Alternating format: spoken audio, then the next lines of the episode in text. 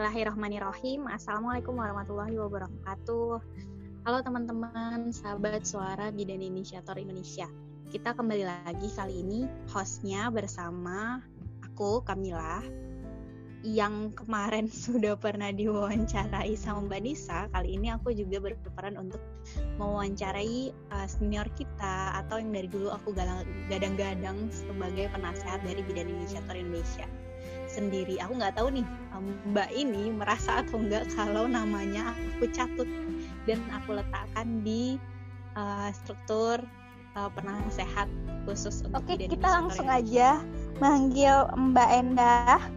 Uh, aku bacain dulu CV-nya ya. Jadi Mbak Endah itu lulusan dari Universitas 11 Maret untuk DM4-nya. Kemudian postgraduate-nya itu di uh, Master of Science in Midwifery the University of Nottingham. Kemudian sekarang sedang PhD di University of Nottingham juga. Beliau sudah memiliki tiga anak dan satu suami. Tadi yang aku ngomong Mbak Endah itu sudah ku catut namanya di ini udah belum dia ya? Udah aku bilang ya? Ah, oke. Okay. Uh, eh, beliau juga mengajar pernah di Mitra Husada Solo kemudian sekarang menjadi dosen di Universitas Muhammadiyah Semarang. Beliau juga penerima beasiswa LPDP S2 maupun PhD-nya. Oke, kita lanjut. Langsung aja kita sapa Mbak Endah Sulistiawati. Monggo Mbak. Kita mau Waalaikumsalam warahmatullahi wabarakatuh. Ini nih. Suaranya kurang mendekat kali ya, Mbak ya? Oh gitu. Assalamualaikum warahmatullahi wabarakatuh, Mila. Waalaikumsalam warahmatullahi wabarakatuh. Akhirnya setelah berhari-hari dan berkali-kali kita reschedule jadwal. Sekian purnama. iya, bener banget. Sekian purnama. Akhirnya baru kali ini ya bisa ngobrol. Alhamdulillah. Insya Allah ini kesempatan terbaik yang Allah kasih mm -hmm. buat kita.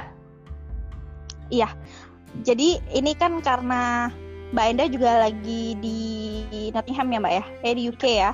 Ya betul. Jam berapa sekarang Mbak? Ini jam 14 lebih 10. Udah jam 2 ya? Padahal kita janji tadi dari pagi ya? Iya betul. ya Allah. Baru bisa sekarang. Oke. Okay. Anak-anak lagi ngapain Mbak? Lagi main. Lagi main. Aman ya? Di atas lagi main di atas. Oke. Mungkin kita langsung kali ya mbak ya. Sebenarnya mbak Enda itu aku juga lupa cerita ke teman-teman kalau sebenarnya mbak Enda itu adalah penggagas adanya IKMABI uh, Ikatan Mahasiswa Kebidanan Nasional yang sekarang. Kalau yang dulu namanya apa mbak? IMABI itu. IMABI Ikatan dulu, Mahasiswa Kebidanan. Sebenarnya bukan Ikatan... bukan bukan sayanya sih Mil jadi teman-teman hmm. dulu itu teman-teman barengan angkatan Himadan hmm. Himadan dulu 2010 um, himpunan mahasiswa kebidanan UNS 2010 hmm. itu bareng-bareng jadi ada inisiatif uh, pertama tuh kita ngobrol-ngobrol dulu juga sama Windy itu juga kita hmm. ngobrol bareng terus akhirnya punya inisiatif untuk uh, mendirikan organisasi mahasiswa kebidanan tingkat nasional. Karena miris ya miris juga. Kita gabung di BEM BEM-FK kita sering ikut kegiatan di BEM-FK termasuk salah satunya tuh dulu ikut ISMKI jadi kita, uh, UNS dulu tuh jadi tuan rumahnya ISMKI Wow. Terus mahasiswa kebidanan itu kan sebagian ada yang ikut BEM. Dan ikut panitia ISMKI juga, panitia panitia apa namanya? Apa sih mu penyelenggara acara mubes uh, uh, mubes kayaknya mubes sama apa sih? Kayak SMKI acara SMKI gitu kan nasional kan. Terus kita gini ih keren ya ada apa namanya mahasiswa kedokteran se Indonesia kumpul gitu. Mahasiswa kebidanan mana gitu? Kayak kita ya ampun kita kita kerja uh, apa ya jadi panitia di acaranya kedokteran sementara kita tuh kayak nggak punya gitu. Kita kumpulan mahasiswa kebidanan nasional padahal jumlahnya kan jauh jauh lebih banyak kan uh, jumlah mahasiswa bidang kesehatan terbanyak itu kan bidan dibandingin iya, dengan mahasiswa kesehatan yang lain.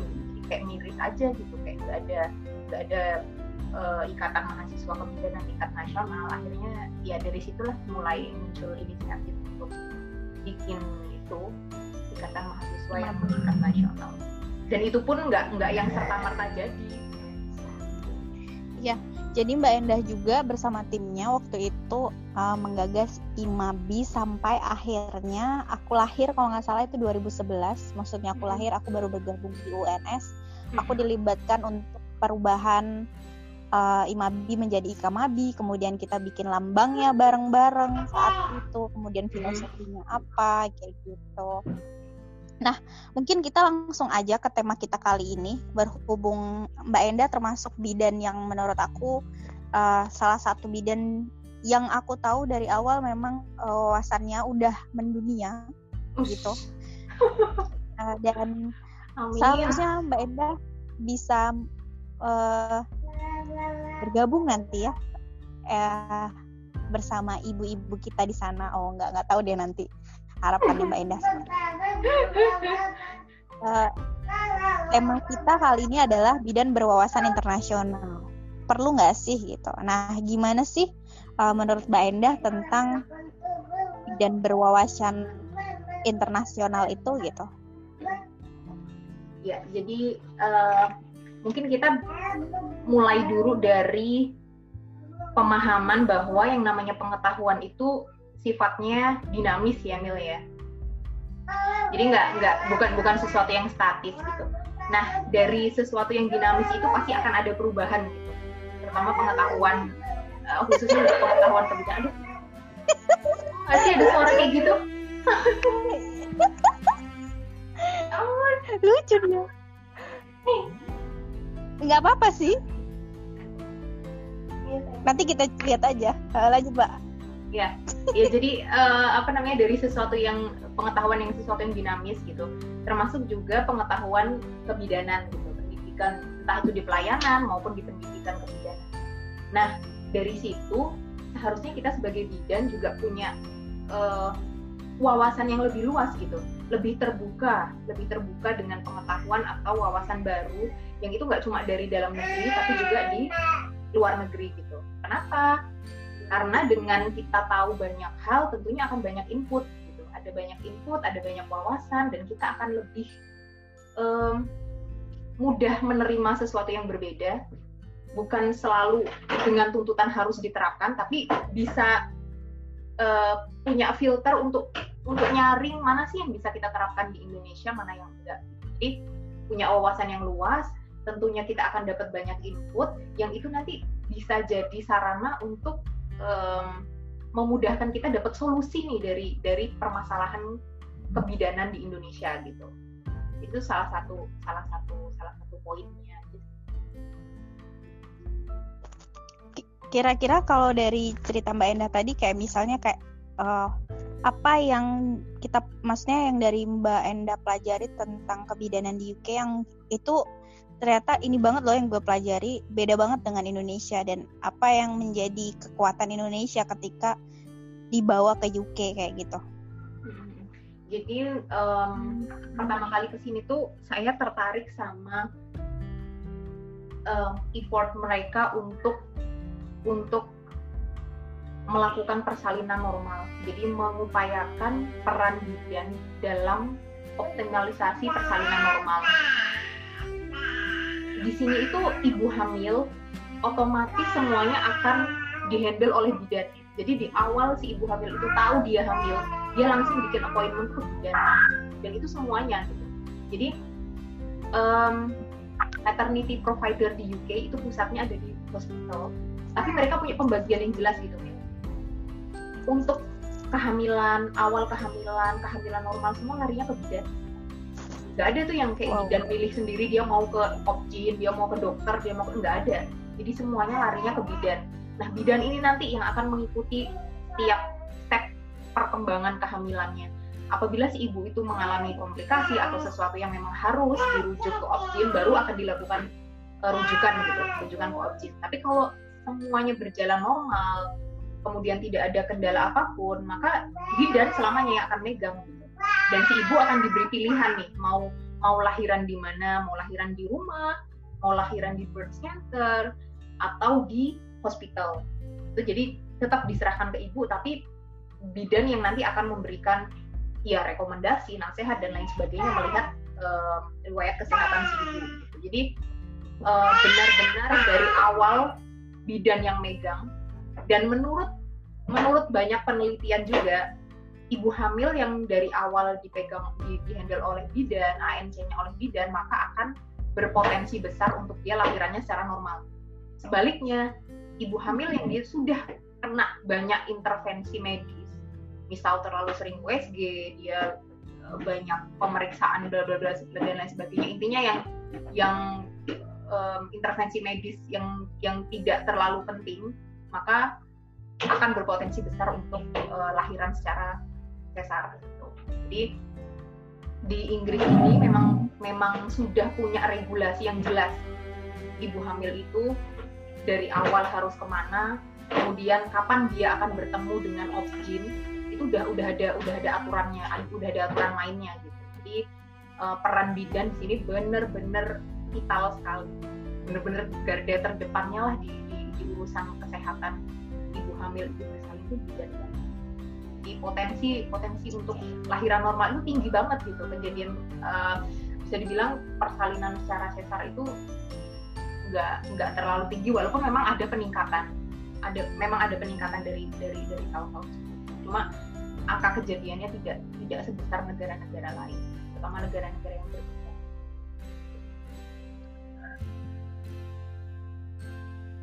aku jadi ternotis ini sih mbak. Uh, kayak uh, regulasinya jelas ya berarti sistemnya juga jelas. Jadi kepikiran kayak ntar nanti suatu saat mungkin nggak tahu caranya gimana mungkin bisa. Aku sih optimis ya maksudnya untuk saat ini Indonesia bisa di tahapan itu gitu.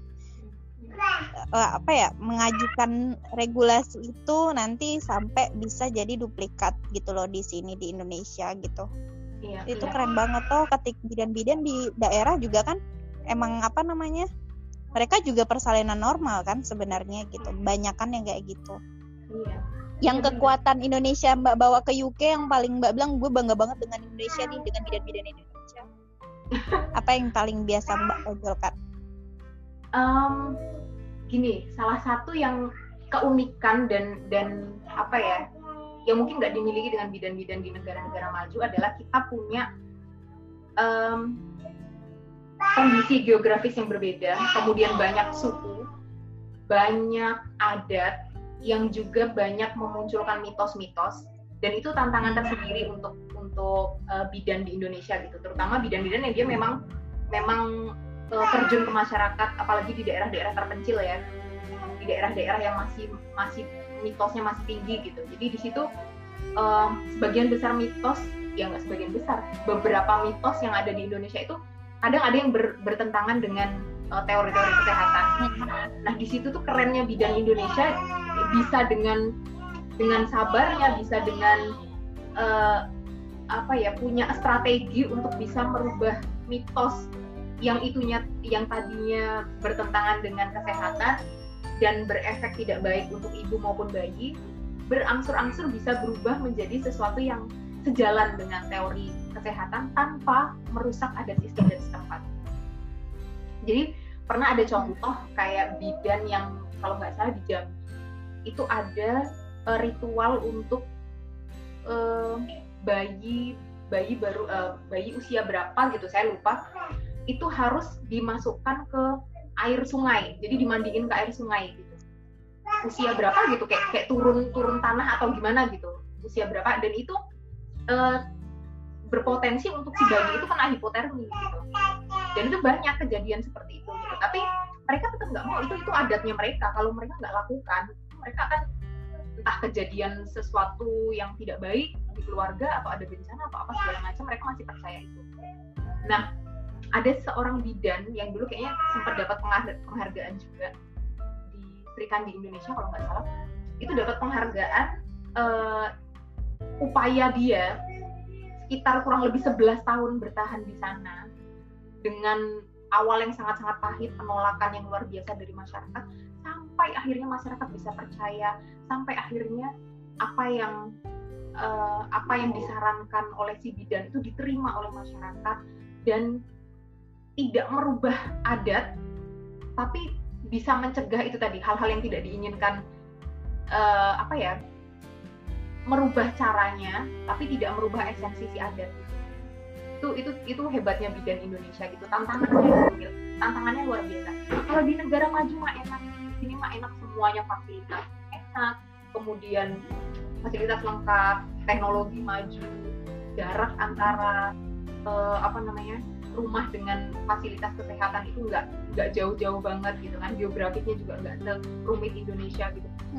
Jauh jauh dibandingkan dengan bidan-bidan Indonesia. Maka uh, salah satu yang yang dulu saya pernah waktu master itu diminta untuk uh, menyampaikan bagaimana kondisi kebidanan di masing-masing negara gitu. Saya dulu uh, dengan beberapa teman dari dari berbagai negara masing-masing cerita dan dosen saya kasih apresiasi luar biasa untuk untuk presentasi saya gitu karena saya menyampaikan salah satu itu tadi uh, bagaimana kondisi di Indonesia bidan di Indonesia bukan um, fokusnya bukan di keterbelakangan Indonesia loh ya bukan di mm-hmm. apa ya kayak budaya ini gini banget ih jauh banget dari peradaban yang sekarang gitu bukan itu yang ingin saya tonjolkan tapi yang ingin saya tonjolkan adalah bagaimana bidan di Indonesia itu punya semangat yang luar biasa punya ketangguhan untuk bisa merubah itu gitu loh untuk bisa mm-hmm. memberikan pendidikan kesehatan kepada masyarakat khususnya masyarakat yang di daerah pelosok yang mungkin secara pengetahuan kesehatannya masih sangat kurang gitu. Dan itu luar biasa, mereka sangat-sangat apresiasi luar biasa. Sampai tanya oh berapa lama itu dia dia bisa merubah seperti itu? Berapa lama? Kemudian uh, apa yang dia lakukan? gitu. Dia dapat bantuan apa? gitu dari pemerintah sampai seperti itu. Karena mereka sangat-sangat terkesima gitu dengan dengan uh, perjuangan bidan di Indonesia. Dan itu banyak nggak ya, cuma satu mil. Nggak cuma satu kan banyak di NTT iya benar banget di mana-mana gitu banyak banget yang harus berjuang dengan mitos-mitos daerah. Iya benar banget. Iya, dan itu juga yang Mila rasain ketika Mila cerita sharing ke teman-teman Mila yang di luar gitu. Dan apa ya, aku tapi mereka memang taunya kalau bidan itu kalau di luar kan memang giving birth doang kan mbak. Nah Mila ketika cerita di di Indonesia bahwa bidan itu nggak cuma giving birth kenapa? Karena mereka harus ngelakuin pemberdayaan masyarakat juga mereka harus tahu komunitas juga dan itu kayak mereka kayak wow sekomplek itu ya jadi bidan katanya gitu. Iya, nah oke okay, kita